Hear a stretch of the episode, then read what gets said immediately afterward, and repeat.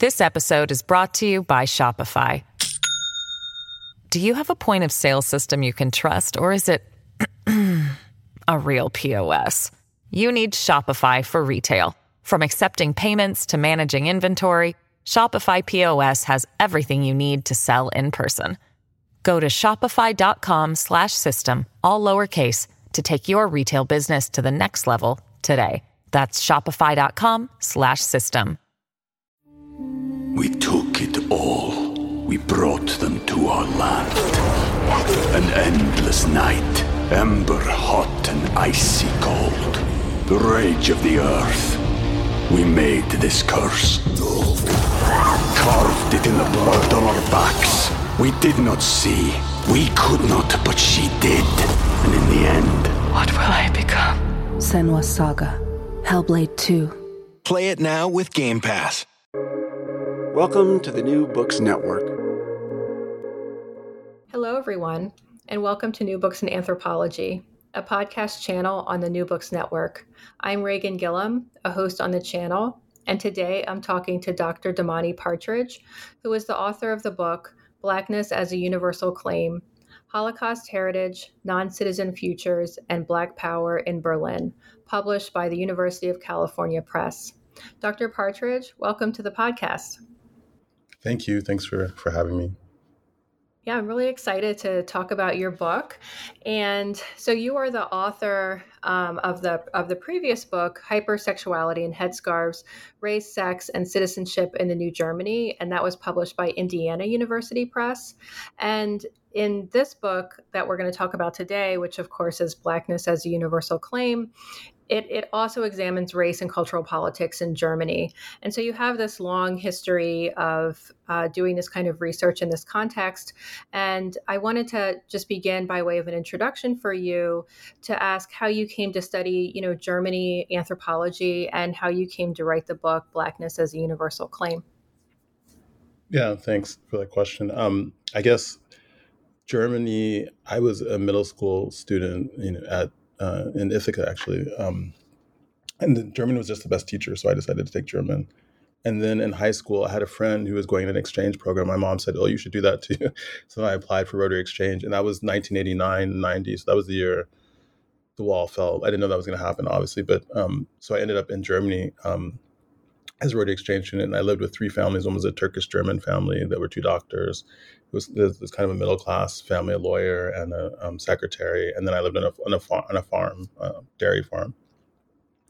And what struck me about that experience is that even though I was African American, I, I didn't have the same, I didn't feel the same kind of like exclusions or expectations or lack of expectations about blackness that I had felt in the U.S. But um, there was a lot of animosity against Turkish people. Um, there was like there was graffiti all over that said "Turks get out," and like even my classmates would yell at people in the street saying, you know, go home or get out of the country. And then when I talked, when I lived with the Turkish German family, they also talked about those kind of experiences.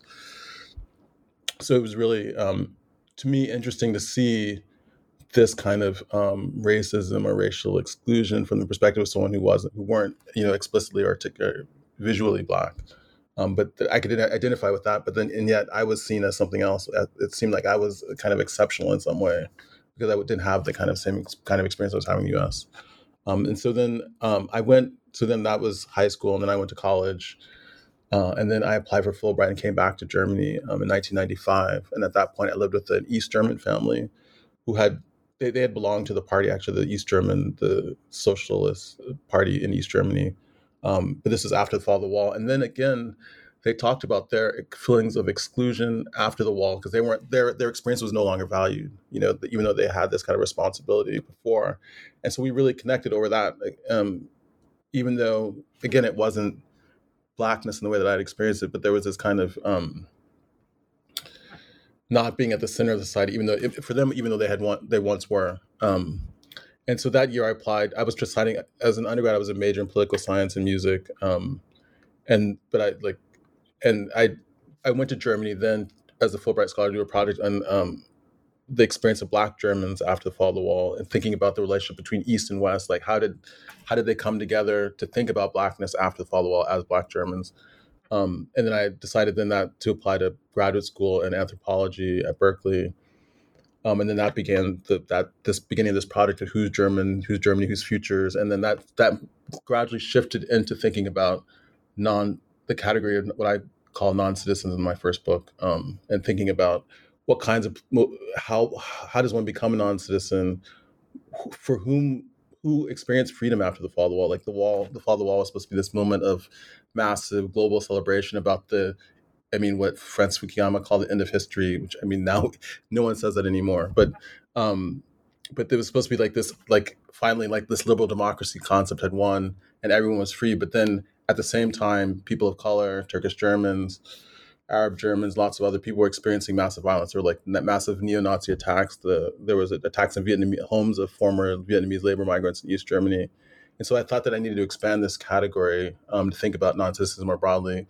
And so I, I, started analyzing then what I called in that book exclusionary incorporation that people were accepted in the society, but then they weren't accepted fully, or they they had to. In this and that book is called Hypersexual Headscarf. So they had to either perform, live up to these expectations of hypersexuality, and the headscarf seemed to be blocking that. So then that was also a problem for the the, nor- the mainstream society. And so I was analyzing that that process in the first book. In this book, I wanted to think about um, blackness and universal claim. I wanted to think about well, what does one do amidst that those kinds of exclusions what how can one organize oneself to, to think about a different kind of future and how does how does that happen collectively um, and for this in, in part of uh, understanding how that happens um, I went to a theater performance and I saw this theater um, called Theater X in Berlin, and I saw that as a as a space in which these practices of um, creating a different kind of possibility were being worked out, you know, kind of uh, in everyday life.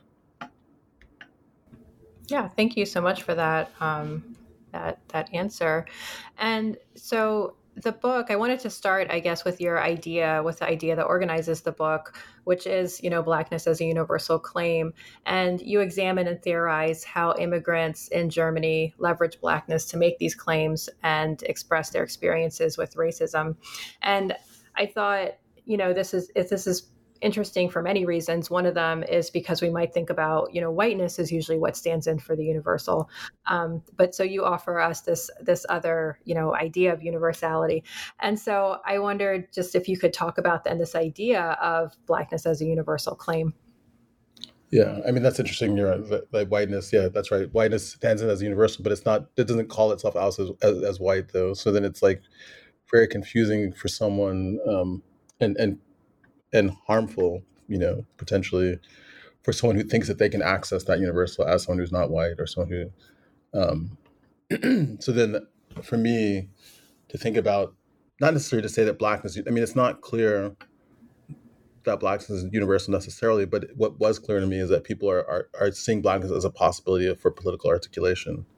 Um, and I an example following that was helpful for me because not not only for me but hopefully for other people as well um, to think about what kind of political claims one can make about the future about the, about the world. If one doesn't assume that that this liberal dem- democratic you know uh, version um, you know is going to make them free you know like so then um, to think from that position of blackness i think comes with kinds of responsibility as well um, but uh, in this project. I, I mean, I observe people making claims to blackness in the theater, like by by thinking about. Uh, I mean, in, in Berlin, I think in other places as well. You know, Muhammad Ali is something that like uh, lots of people wear, even whether or not they're black, as a kind of as a symbol of, of liberation. Um, in the theater, they had a little picket sign with Malcolm X.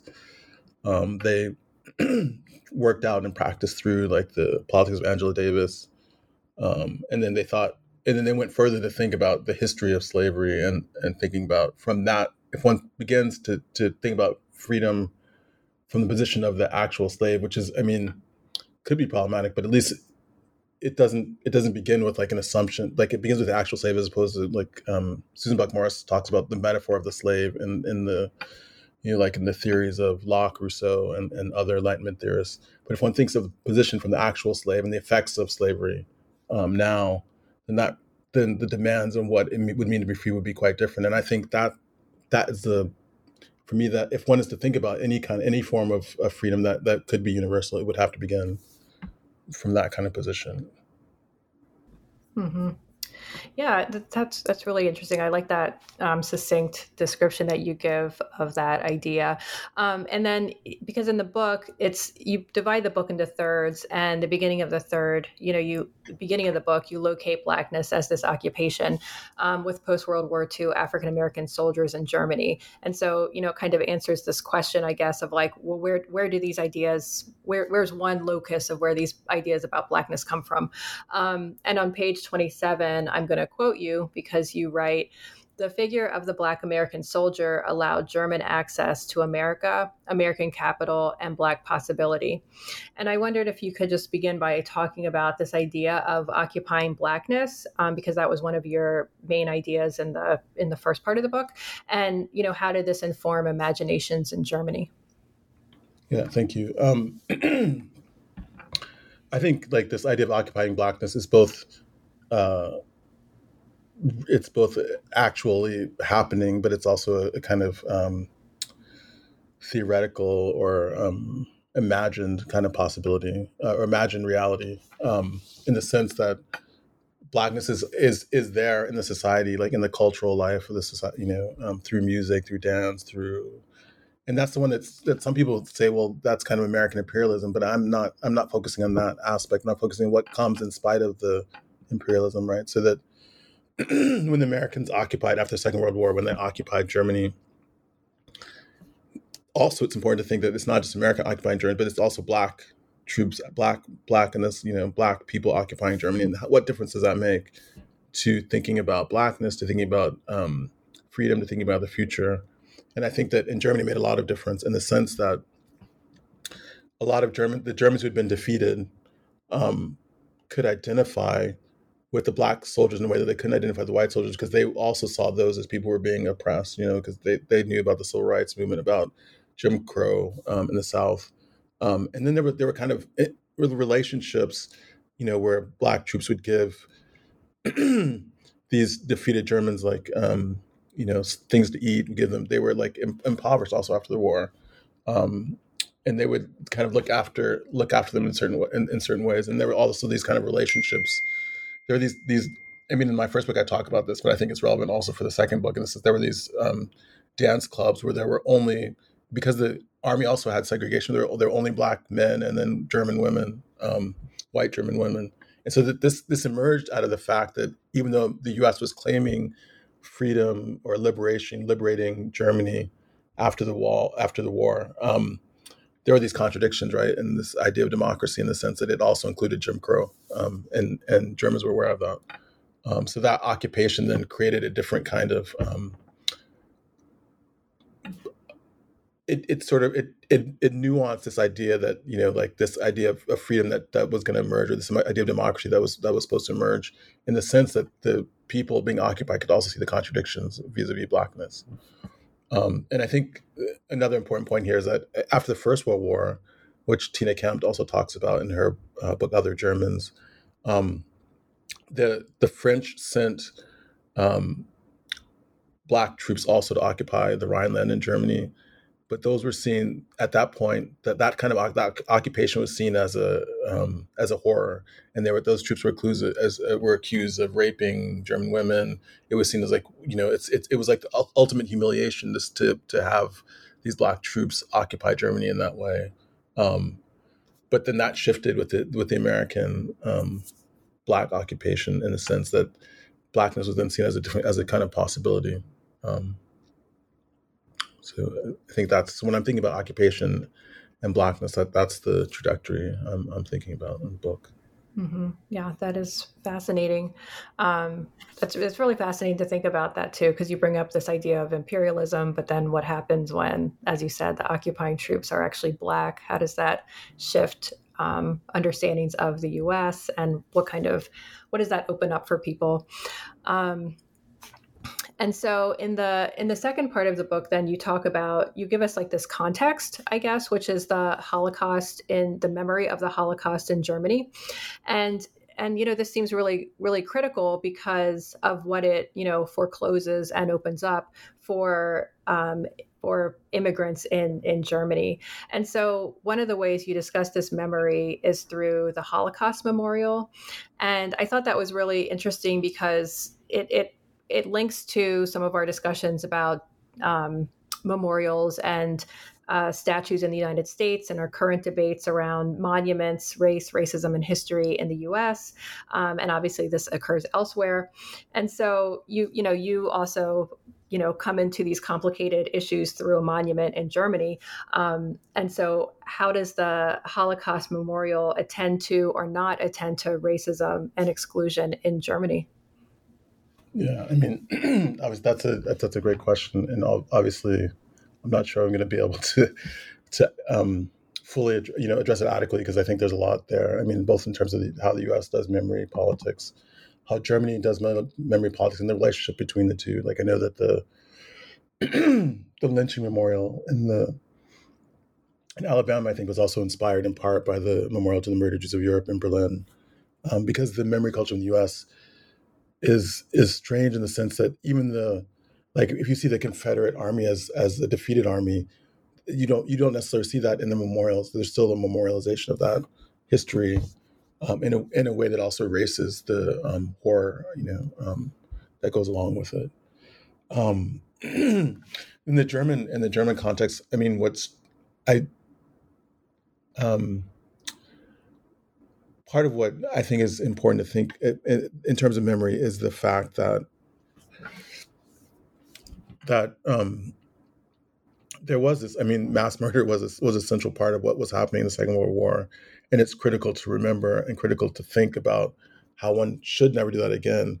But the part of the question is, um, what is it that should never be done again, and to who you know? So, um, and how do, how does one is that a is that a particular or is it universal or how do you know how does how does one think both historically but also in the future and thinking about what one shouldn't do again, and then um, or what what a nation shouldn't do again, or what a you know a, a continent, you know, um, because the murder was happening across Europe. Um, so, for me in the book, um, the the the I, am dealing with the fact that Germany, you know, because it's been able to create these memorials and think about critically about its history, it has it is take, take, taking on this teaching role of also teaching others how to remember, how not to do that again, and in particular, it's how not to do anti-Semitism. Um, I think, but then that, that, sometimes also gets expanded out to thinking about not how to do racism, but for the for for for Arab and and Turkish Germans in particular, um, I found that in Germany, the assumption is that they're anti-Semitic, but also that um, they should also be accountable in some way for this for this memory um, for Holocaust memory because of a, a history, you know, because of anti-Semitism um, in, in, in, in multiple contexts. But then, if if if they are to be accountable, then how? What kind of um, to what extent can they also participate in this in the in the in the memory politics, but also in talking about democracy after you know, um, or talking about inclusion or talking about freedom at, at a broad on a broad level.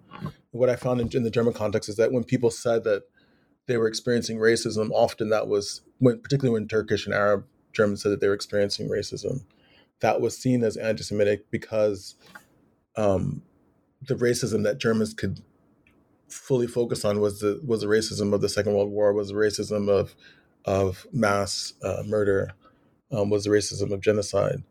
Um,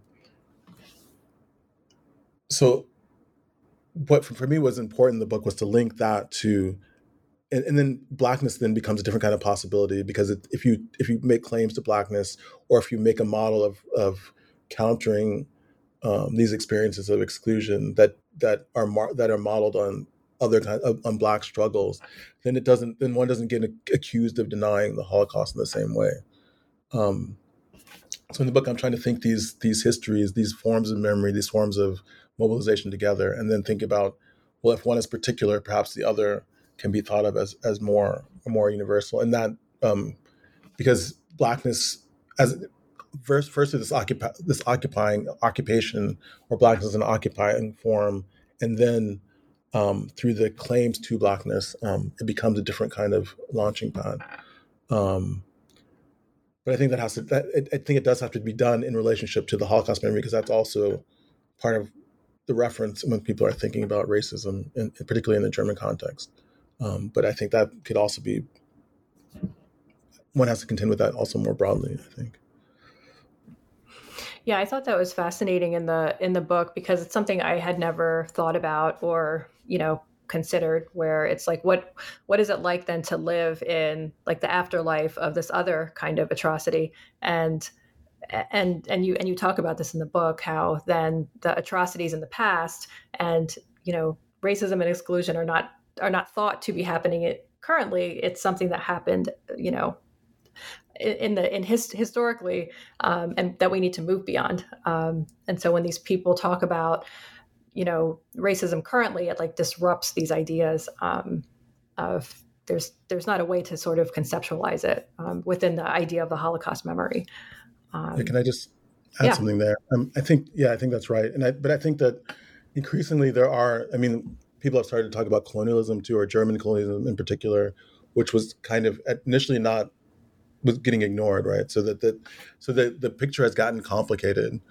but still, I mean, it, I think it needs to get even more complicated in terms of how one thinks about racism now, um, and who should be able to make claims to thinking about racism and and and undoing it, you know, and how that um, so that I mean that that's happening through this kind of activism that I was observing, um, uh, but it's still I mean I think there's still a lot a lot more work to do. Mm-hmm. Yeah, and so um, I'm glad you said that so we can talk about that, like what you were, you know, what you were observing and the young people that you were were, were working with, um, because you seem to, you know, accompany young people in these different, uh, you know, in different parts of the of the city one time like you you go with them to the memorial you're going with them to different you know excursions and whatnot but you're also with them in these film projects and in the theater.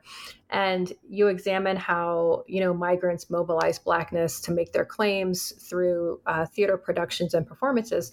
And i think you're specifically working with the youth theater bureau in berlin and you attend their rehearsals and again, I'm, I'm quoting you. You write that the rehearsal space, quote, offered the possibility of to undo fixing, and that blackness was a possible position from which one could no longer feel stuck. So, blackness seemed to offer, as you were saying, these activists ways to complicate the the situation.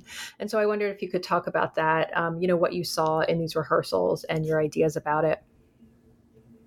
Yeah. Um, yeah, I mean, I guess I went to a performance where I was really struck by how outspoken these young people were in the theater about their own situation in a way that I hadn't. Like when I I didn't in that first week I did research in schools and that kind of possibility or speaking in that way wouldn't really be tolerated. You know, like there was no space for young people in the school to express how they really felt. You know, um, but in the theater I saw like this that kind of spark and possibility and freedom and you know like to to say how, how one really felt and what one wanted to do about it um and so then i and i said well where you know where is this how, where's this coming from? So i went to the theater which then was called theater bureau um theater bureau in, in berlin and then now like they're most the the the they're most known by this their new name which is theater x um and i so i went into the and they happened to be doing a play uh, about blackness, about black power, and someone said, a young woman said, you know, you know, we need to learn about this. Can you help us? I was like, well, you know, like that's not, you know, like it's not my expertise, but you know, yes, of course, you know, I would be happy. So it was like, so it was, it was my possibility of, of, going into the theater,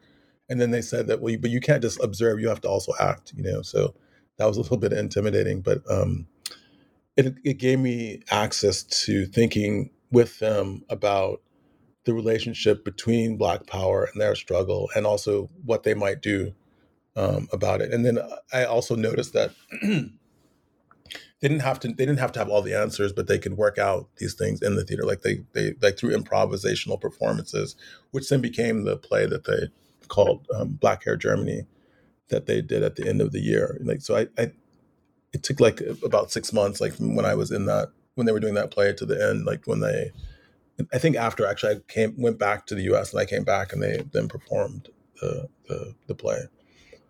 Yeah.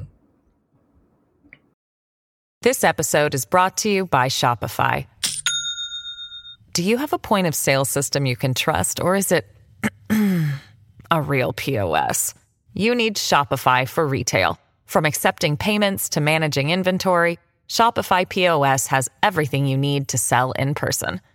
Go to shopify.com slash system, all lowercase to take your retail business to the next level today. That's shopify.com slash system. We took it all. We brought them to our land. An endless night, ember hot and icy cold. The rage of the earth. We made this curse. Carved it in the blood on our backs. We did not see. We could not, but she did.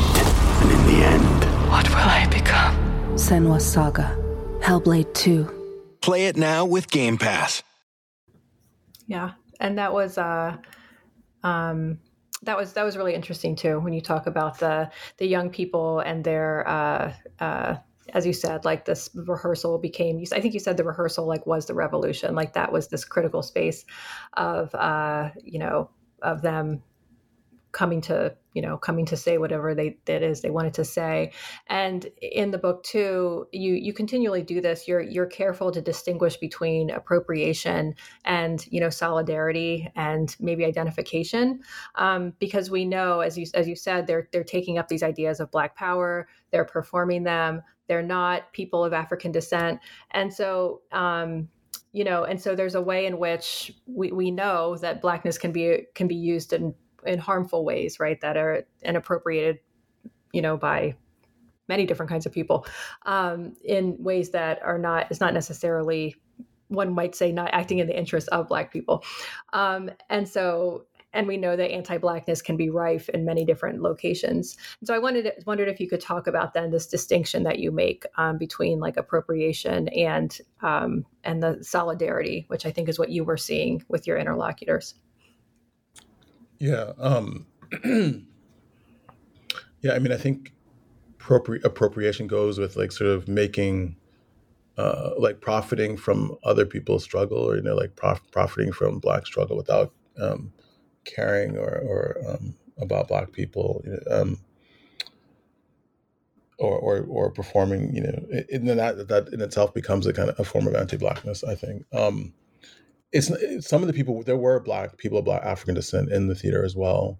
They weren't the majority. Um, like one of the main actors was um, from West Africa, and what struck me, you know, is that he came not necessarily thinking, you know, it wasn't clear to me the extent to which he thought of himself as black, but then blackness, even for him, became a, an important way of articulating any kind of possibility, right? Because for him, like he he didn't even have a you know he came to germany without any kind of status right he had a uh, so he was in danger of being deported but then the theater became like they were able to make claims about his um his he became an actor and then because he was an actor he became he got the he the theater advocated for him to get the right to stay in berlin and then ultimately he could stay in germany without having to do these other kinds of without having to perform the other kinds of expectations what I talk about in the first book, like of the hypersexual performance, which would then allow him to get married to someone who then could give him a status.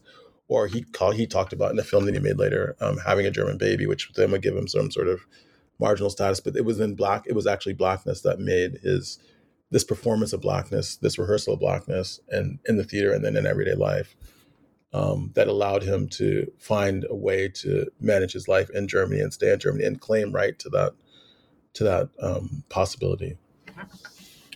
Um, yeah. So, can you just remind me of the question? oh yeah, it was between the difference between appropriation and yes. maybe solidarity. Um, yeah. Um,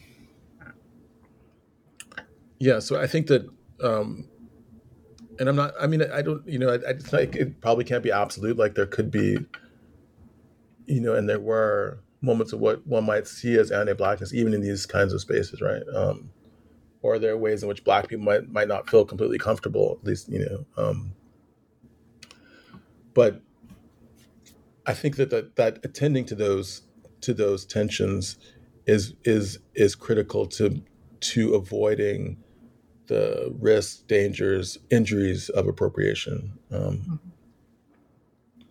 yeah so that's the kind of and, and, and that's the kind of so I, I, the thing that i i mean the term that i like even more than solidarity because i mean in, in, at one point in the book i talk about like people claim solidarity, but actually um, there's still hierarchy often in these claims of solidarity because the people are the, the people saying that well we're in solidarity with you. There's like there's the us who's in solidarity, who then still maintain our position of you know of, of, of being on top or kind of determining what the next move should be. So I mean the, the term that I like most is mutual struggle. Um, uh, so when that when that struggle is thought of as mutual, then it becomes then it shifts from at least it, it it it lessens the risk of appropriation and moves more towards a kind of mutual possibility into which one is then also accountable to to black people, to blackness, to you know the histories of of slavery. You know, I think um, in not only in the U.S. but also in in Europe, which people often forget. Right, it's not slavery is not just an American thing. Right, it's it's like a it's you know it, even even chattel slavery right relies on um, these dynamics between you know other people have talked about between the, the, the Caribbean, the U.S., in Europe, Europe and Africa. Mm-hmm. Yeah, and you just talked about how one of your interlocutors, I think, what's his name, Mamadou, in, in the book, yeah. Um, yeah. where he he makes a film, and that was another aspect of cultural production that you were looking at in the book, and you had this project or you were part of this project called filming the future from berlin and um, so I, I, had the privilege of being your colleague at michigan and so i also remember you talking about this like filming the future i think from detroit yes. um, and so you know i think so you've i think you've done this project in different places and i wondered if you could talk about this project i remember briefly talking with you about it in michigan and it sounded absolutely fascinating. And so I wondered if you could talk about filming the future, um, you know, how it's structured, and because I think you're actually actually teaching people how to t- how to uh, you know make a film. Um, and I think you've done this in the classroom. You've done it in Germany, in the United States. I mean, this is this is amazing. And so I wondered if you could just tell us about this project. And you yeah. talk about it in the book. Yeah, I mean, the, the project was actually inspired actually, well, at the same time I was doing research for the book, um, I, I, worked with the Theater X, and there was this other theater called Ballhaus Naunynstrasse, which was a it's it used to be a ball a ballroom that was turned into a theater. It was on this street called Naunynstrasse. Naun, Strasse means street, so. Um, it was another theater where they had a um, progressive uh, Turkish German director. Now it's it's moved. It's become like mostly a a, a black, you know, POC. Black, they, I guess a BIPOC BPOC theater. Um, where they had this this project called uh, Academy of the Autodidacts. So like uh, people, the Academy of People Teaching Themselves, basically, you know.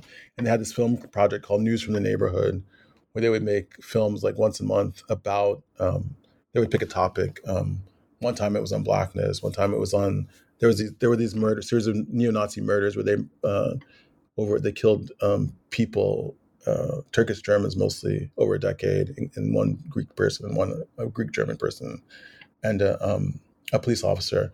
But even though these murders had, had been perpetrated by neo Nazis, they accused. They said it was a. It was they called it the Döner mafia. Like Döner is this sandwich that that, that Turkish German shops sell.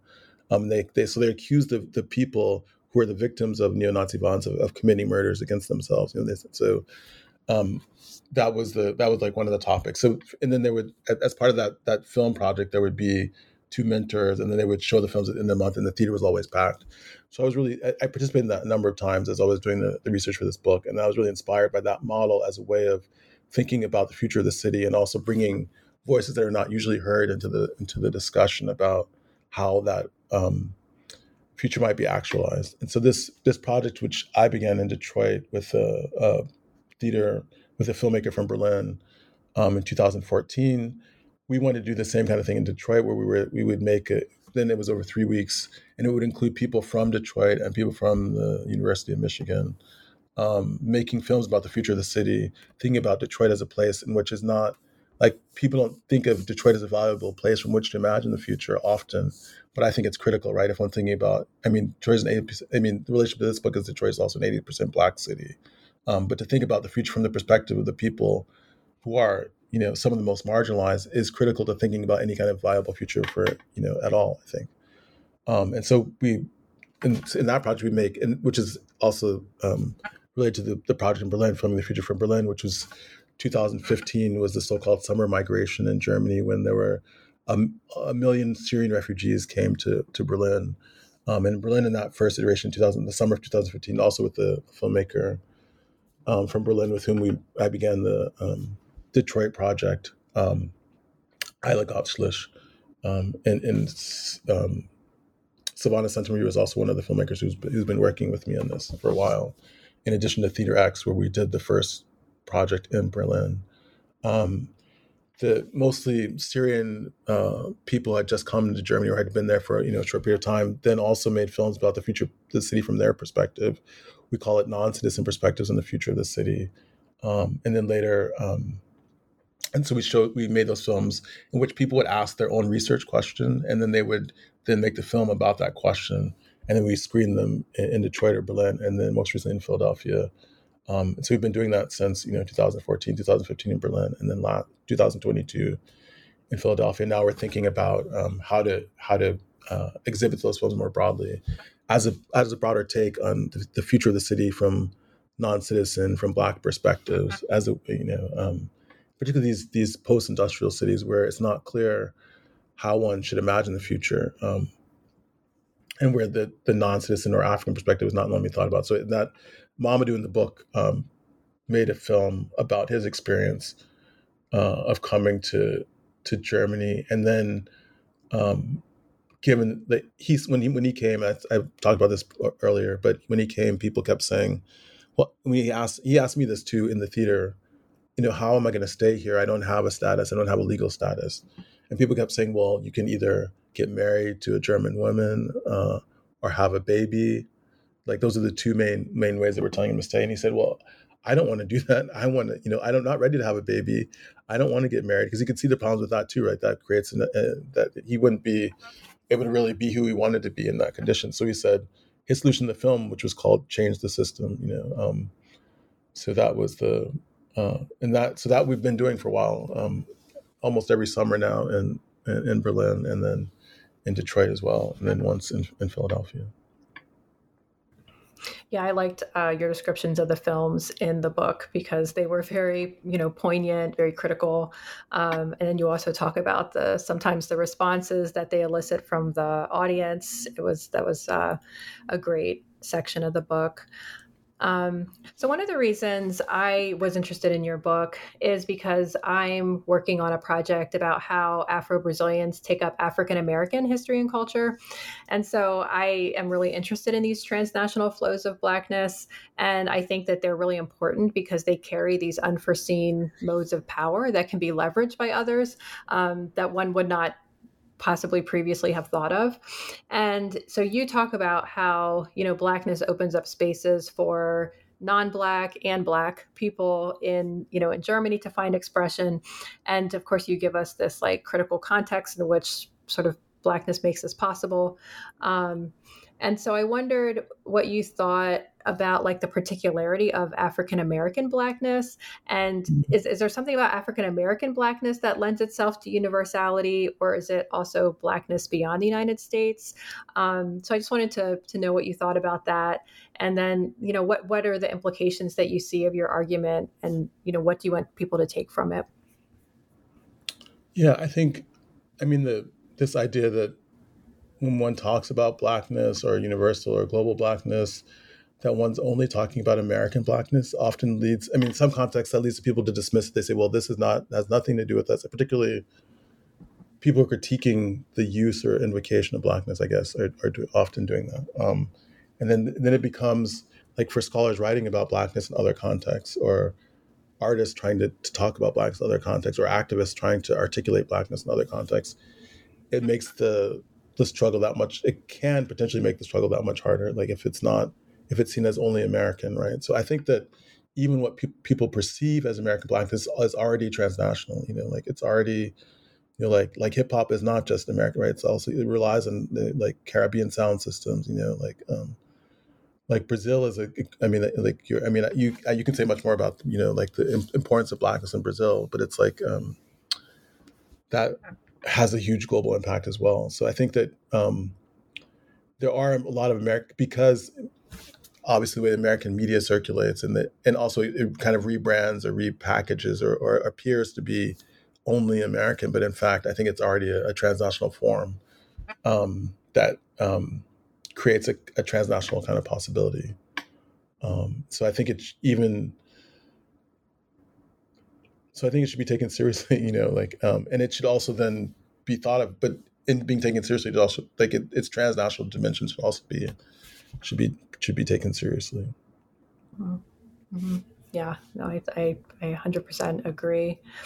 Um, and so I think that that is the uh, question about the book. And so we usually end the interviews with these questions of the future. And uh, and so what you're working on next, uh, you know, do you have any upcoming projects or, you know, any other kinds of activities that are on the horizon now that the book Blackness as a Universal Claim is out in the world? Yeah, I mean, I do have a few projects. Like one is the thinking about how to circulate these films and thinking about, um, like I've been talking about, like starting the, the uh, doing a, a, book kind of a, a, multimodal book. So it's not really a book, but it's we'll still call it a book. I mean, like because it will work through the um, book publishing system, but to think about publishing, how to circulate these films and how to get other people to participate, and also going to other cities, like perhaps Johannesburg in South Africa. Um, New York City, you know, um, Mumbai in India, um, to think about like the connections between these cities and connections between futures and and and if there's a way of connecting futures or, or linking people um, transnationally to think collectively about futures. People who aren't normally consulted when when uh, policymakers or, or urban planners are thinking about the city or the future of the city. Um, and then the other project that I've been working on a lot recently is this one that is on Detroit. Um, called, that, which the central question is how does how does white space get produced in a black city? Um, and thinking about the implications that that kind of production on blackness in a black city, and then on on, on black possibility. Um, but then also thinking of Detroit as a, a space from which one should, like a critical space from which one should imagine the future, and that kind of future could be applicable then also in other other places. Mm-hmm. Wow. Well, that really sounds fascinating, and wish you um, the best as you pursue these projects. Um, I think both of those projects sound so rich, um, and I think the the film project is interesting in that. I, I 100% agree. As I was reading the book, I thought, oh, I would love to see these films, and so I know that there will be a audience waiting to to watch them. So that sounds um, wonderful. Uh, so thank you so much for sharing the book with us. I have been speaking with Damani Partridge, the author of Blackness as a Universal Claim, Holocaust Heritage, Non-Citizen Futures, and Black Power in Berlin, published by the University of California Press. Thank you so much for writing this book and for sharing it with us on the podcast. Thank you. Thanks for your questions as well and inviting me to this conversation.